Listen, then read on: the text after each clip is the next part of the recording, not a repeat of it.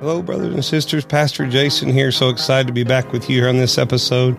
On this episode, I want to jump right in today and talk to you about abusiveness and healing from abuse. Uh, you know, it's one of our it's an epidemic now in our not only in the United States but in our world of people being abused. And how do we deal with this? How do we, if we've been harmed, if we've been abused, sometimes just one time and sometimes multiple times, how can we move past from the hurt and continued being hurt? That's one of the biggest things about abuse is that an abuse is bad enough in itself, whether it be physical, whether it be emotional, whether it be verbal, whatever kind of abuse it is, whether it be sexual, and sometimes the worst spiritual abuse, uh, the worst abuse is spiritual abuse. So we just have to be careful. It's not just one kind of abuse. It's not only just an abuse that comes from a man to a woman, which happens a lot of times in our society, but also men to men, women to women, and also women against men. I've seen it that way also. But how do we, as a Christian, how do we grapple this? How do we deal with this fact that we are to forgive, that we are to love people, that we are to uh, get along. The, the Bible says peaceably with all men as much as possible. How can we live peaceably once we've been abused? And I think the greatest story that talks about this is the story of Joseph that begins in Genesis chapter uh, 30, goes through uh, verse, uh, goes through 50. Uh, I think it's a very, very great place to start. And whenever we look at the story of Joseph. Many of you know it well, so it will help for you to know and to reflect back on the story. But you remember Joseph, he was the 11th son. He was the most loved son, the Bible said, of Jacob, the firstborn of Rachel. And you remember that Jacob had a special place. Joseph's father, Jacob, had a special place in his heart for Joseph. And remember, he would kind of stay back uh, most of the time, probably as was custom in that day for one of the children to stay back and minister to the father. He would help his father get food and he would help his father get things and water and one thing and another and run errands for his father. So he was very close knit. And this kind of formed so much of a jealousy. You know, he was the, the favorite son, if you will. You know, some of your family of origins, you have favorites and siblings in your family of origins. And that's kind of how he was. And, you know, it wasn't just the fact that his brothers were just being mean to him, but they were jealous of him. And you remember when his brothers went afar off and his father sent him out to fetch his brothers and he goes and they see him coming. And remember what they said? They said, here comes this dreamer. See, he had a dream and in his naiveness or whatever have you, uh, he was naive enough to under, to tell his brothers this dream and to tell them that it's like I'm going to rule over you. And he didn't understand what the dream meant but he did not even have the interpretation. He told his brothers, and his brothers thought, Who is this? And here he is with this coat of many colors that her father's made for him, this special boy, if you will. And here he comes, so we're going to harm him. And they plotted a plan, and they grabbed Joseph and they threw him down in a pit. But then, uh, you know, out of just plain mercifulness, if you will, and there's a little sarcasm there, one brother says, Well, let's not kill him. Let's sell him into the, you know, slavery. So they saw a band of Midianites coming so they pull Joseph up out of there and they take him and they say, okay, let's sell him into slavery. I mean, what a blessing, right? Some brothers that would sell us into slavery instead of killing us. And so Joseph goes then and, and they say, sell him into slavery. Of course, we know from there they sell him and he goes into Potiphar's house.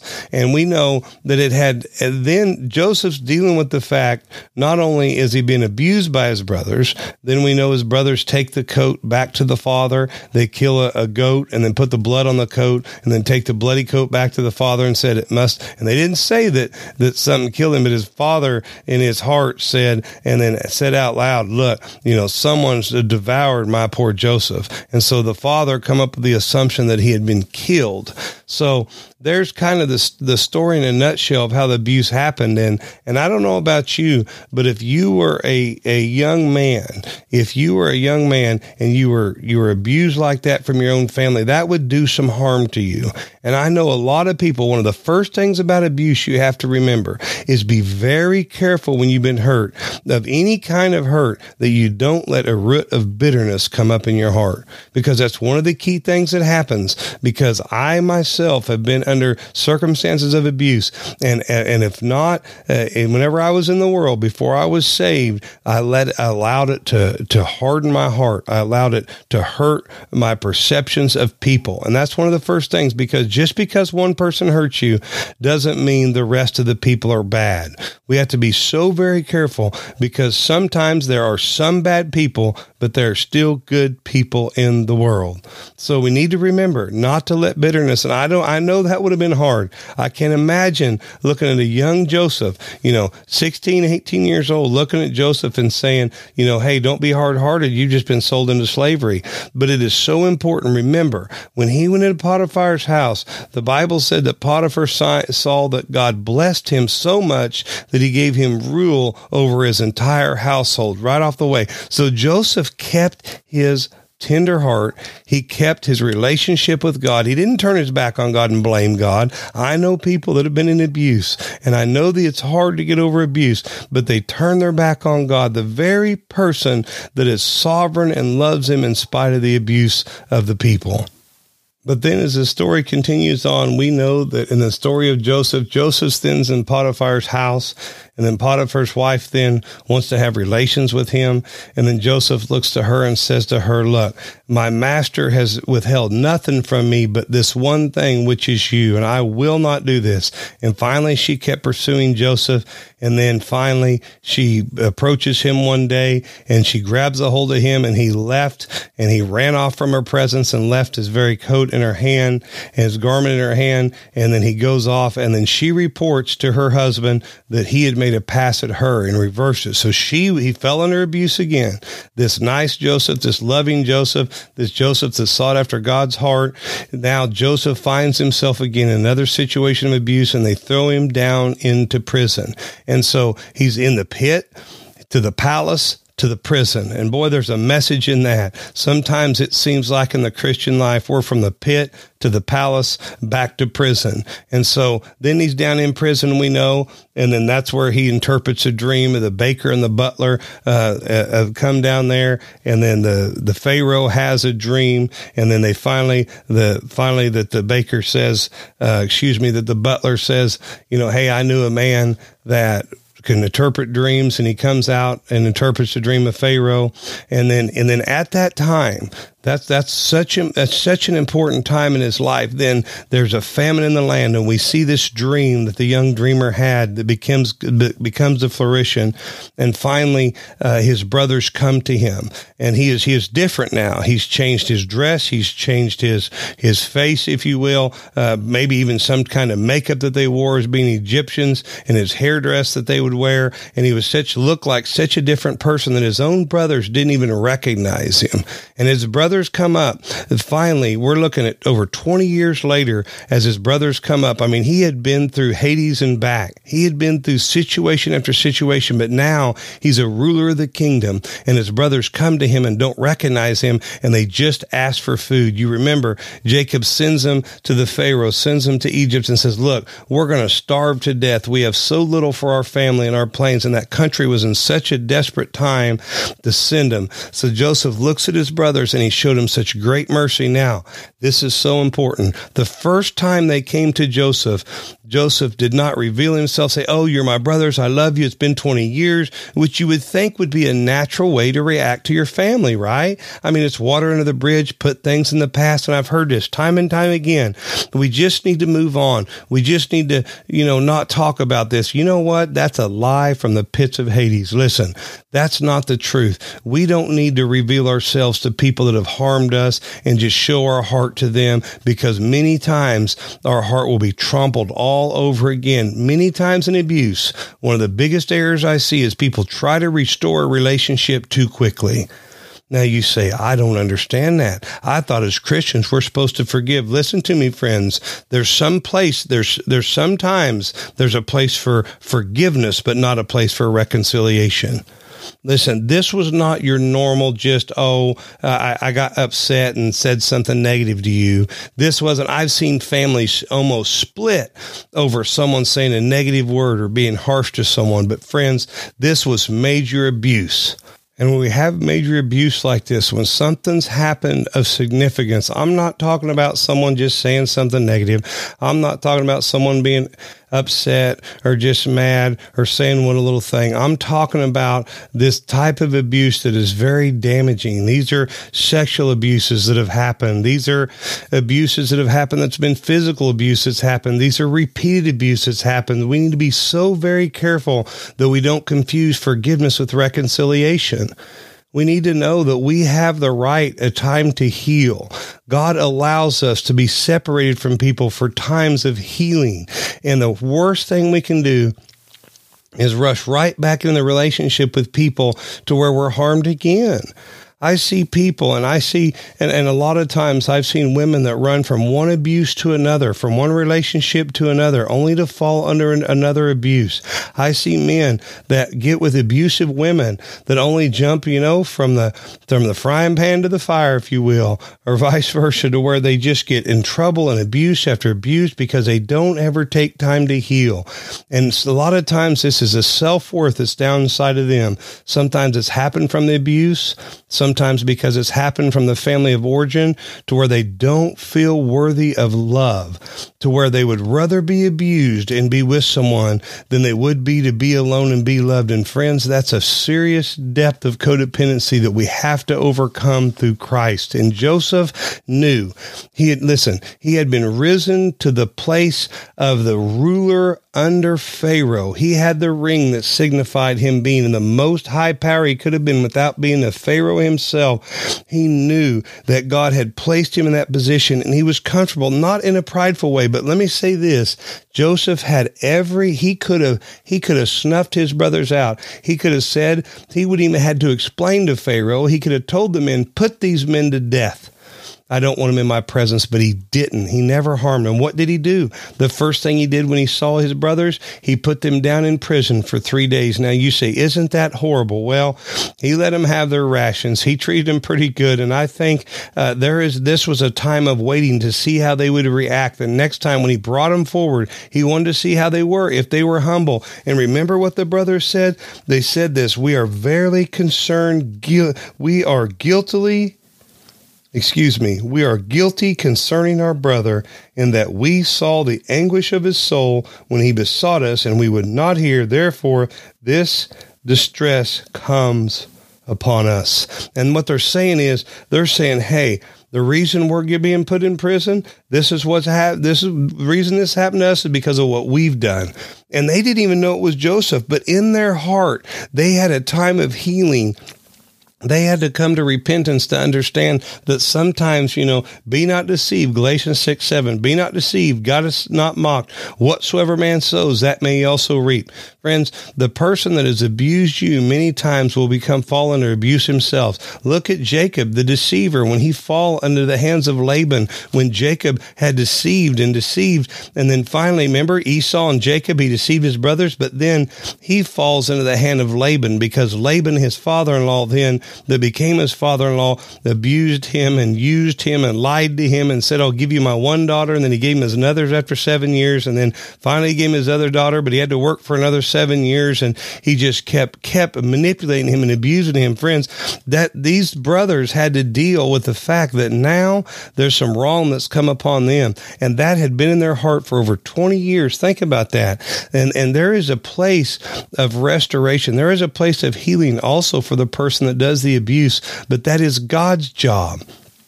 He didn't welcome them in first thing. This is so important. Joseph never revealed his face to them, his true heart to them until he saw a time of testing. And it's okay for someone who's been abused to put a person in a time of testing or even a time of questioning to wonder. And I think it's very important to tell ourselves, look, we're not putting someone out on an island and saying, I hate you and I'll never talk to you again, but I'm not going to lay my heart for you to trample on it over and over again. Listen, I even mean in relationships like the marriage, the wife and the husband does not have to continue to be hurt. They don't have to just because they're married. Now, I'm not suggesting that they separate and they get apart, but I'm suggesting that a person needs to stand up and say, look, I don't need this abuse. There's a place for counseling. There's a place for, remember what it says. If you've been harmed, you're to go to that person and tell them. One of the first things you need to learn in a marriage is you tell the person. I see marriages over and over again where that one person won't stick up and say, look, this hurts me. This bothers me. And then it says go with two. So then you go to a counselor, you go to someone that has wisdom. And then it says if that doesn't work, then you bring it before the church, which I believe stands for the pastor of the church. You go to the pastor of the church and talk about these things that are happening, these abuses that are happening. It's so important to use that way. But in Joseph's account, he puts his brothers in prison. He was simply seen, look, are they going to be aggressive?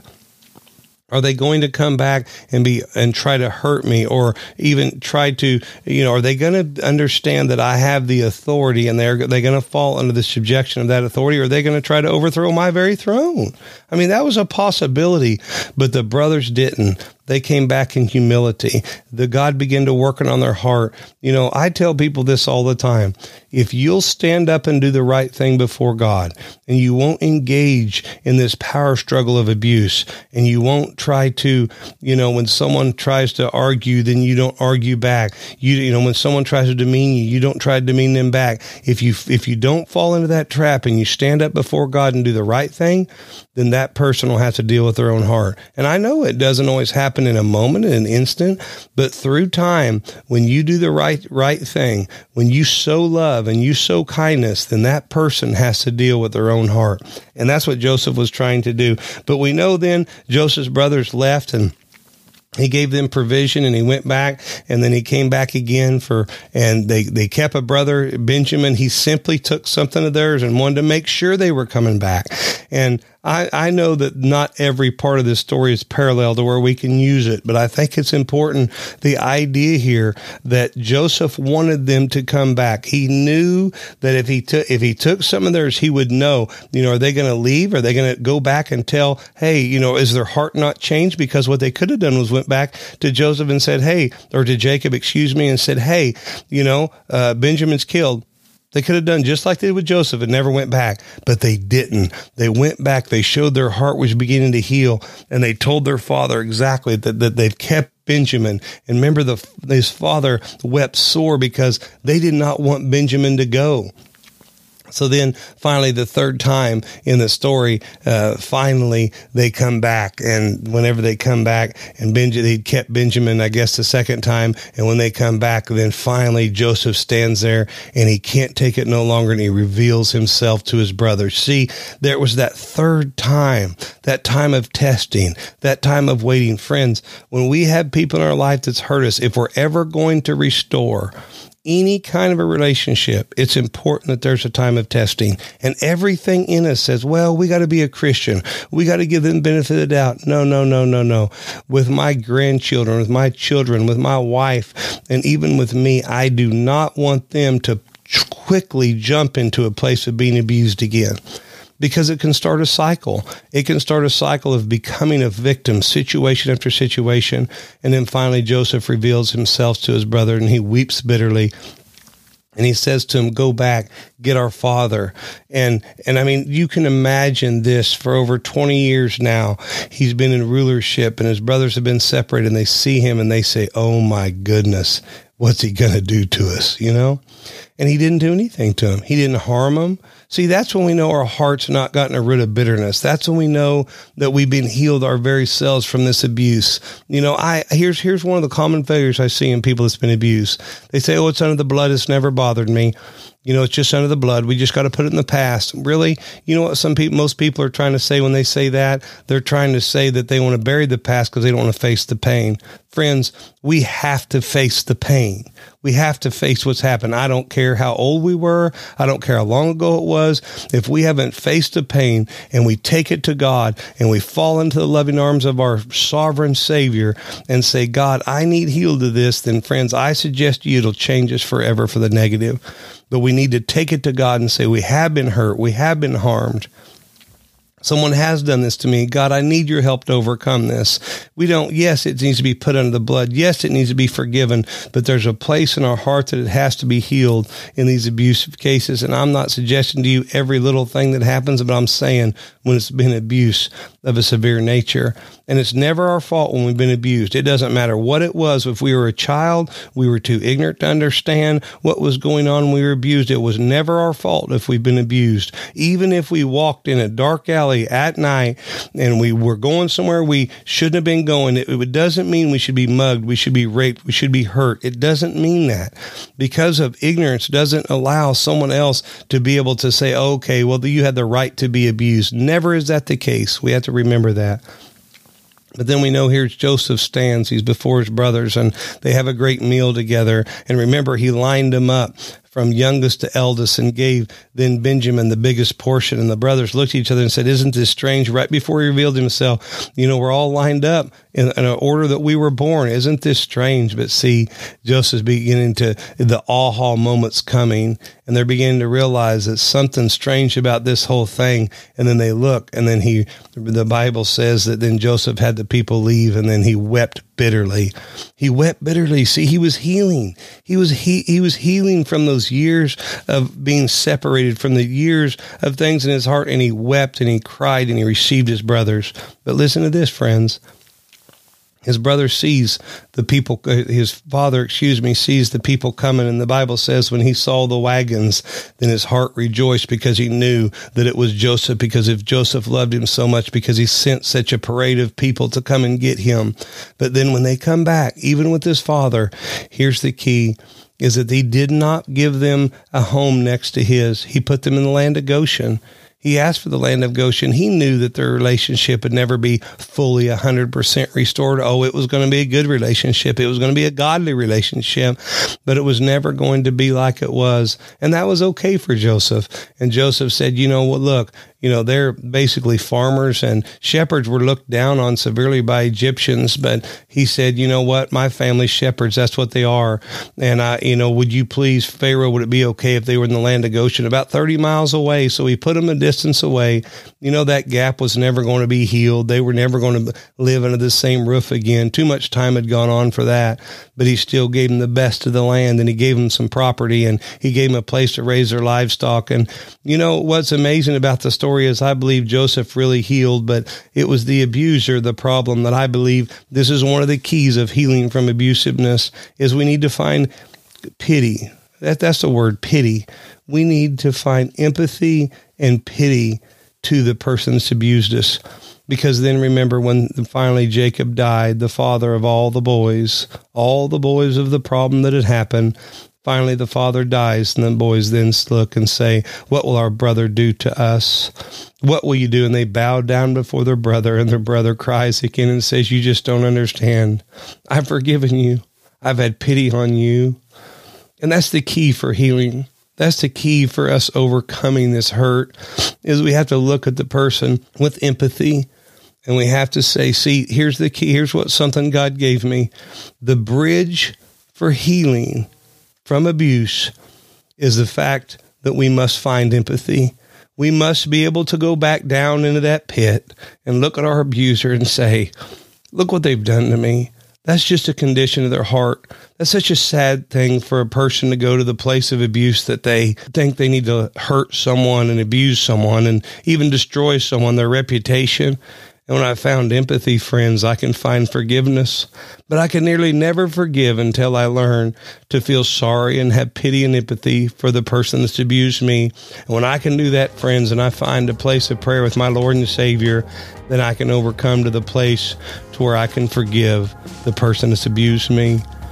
Friends, I hope this word's been good to you. I pray that you read the story of Joseph in, in Genesis, and I believe that God will reveal some things to you. But until next time, friends, I hope you have a great and wonderful week. God bless.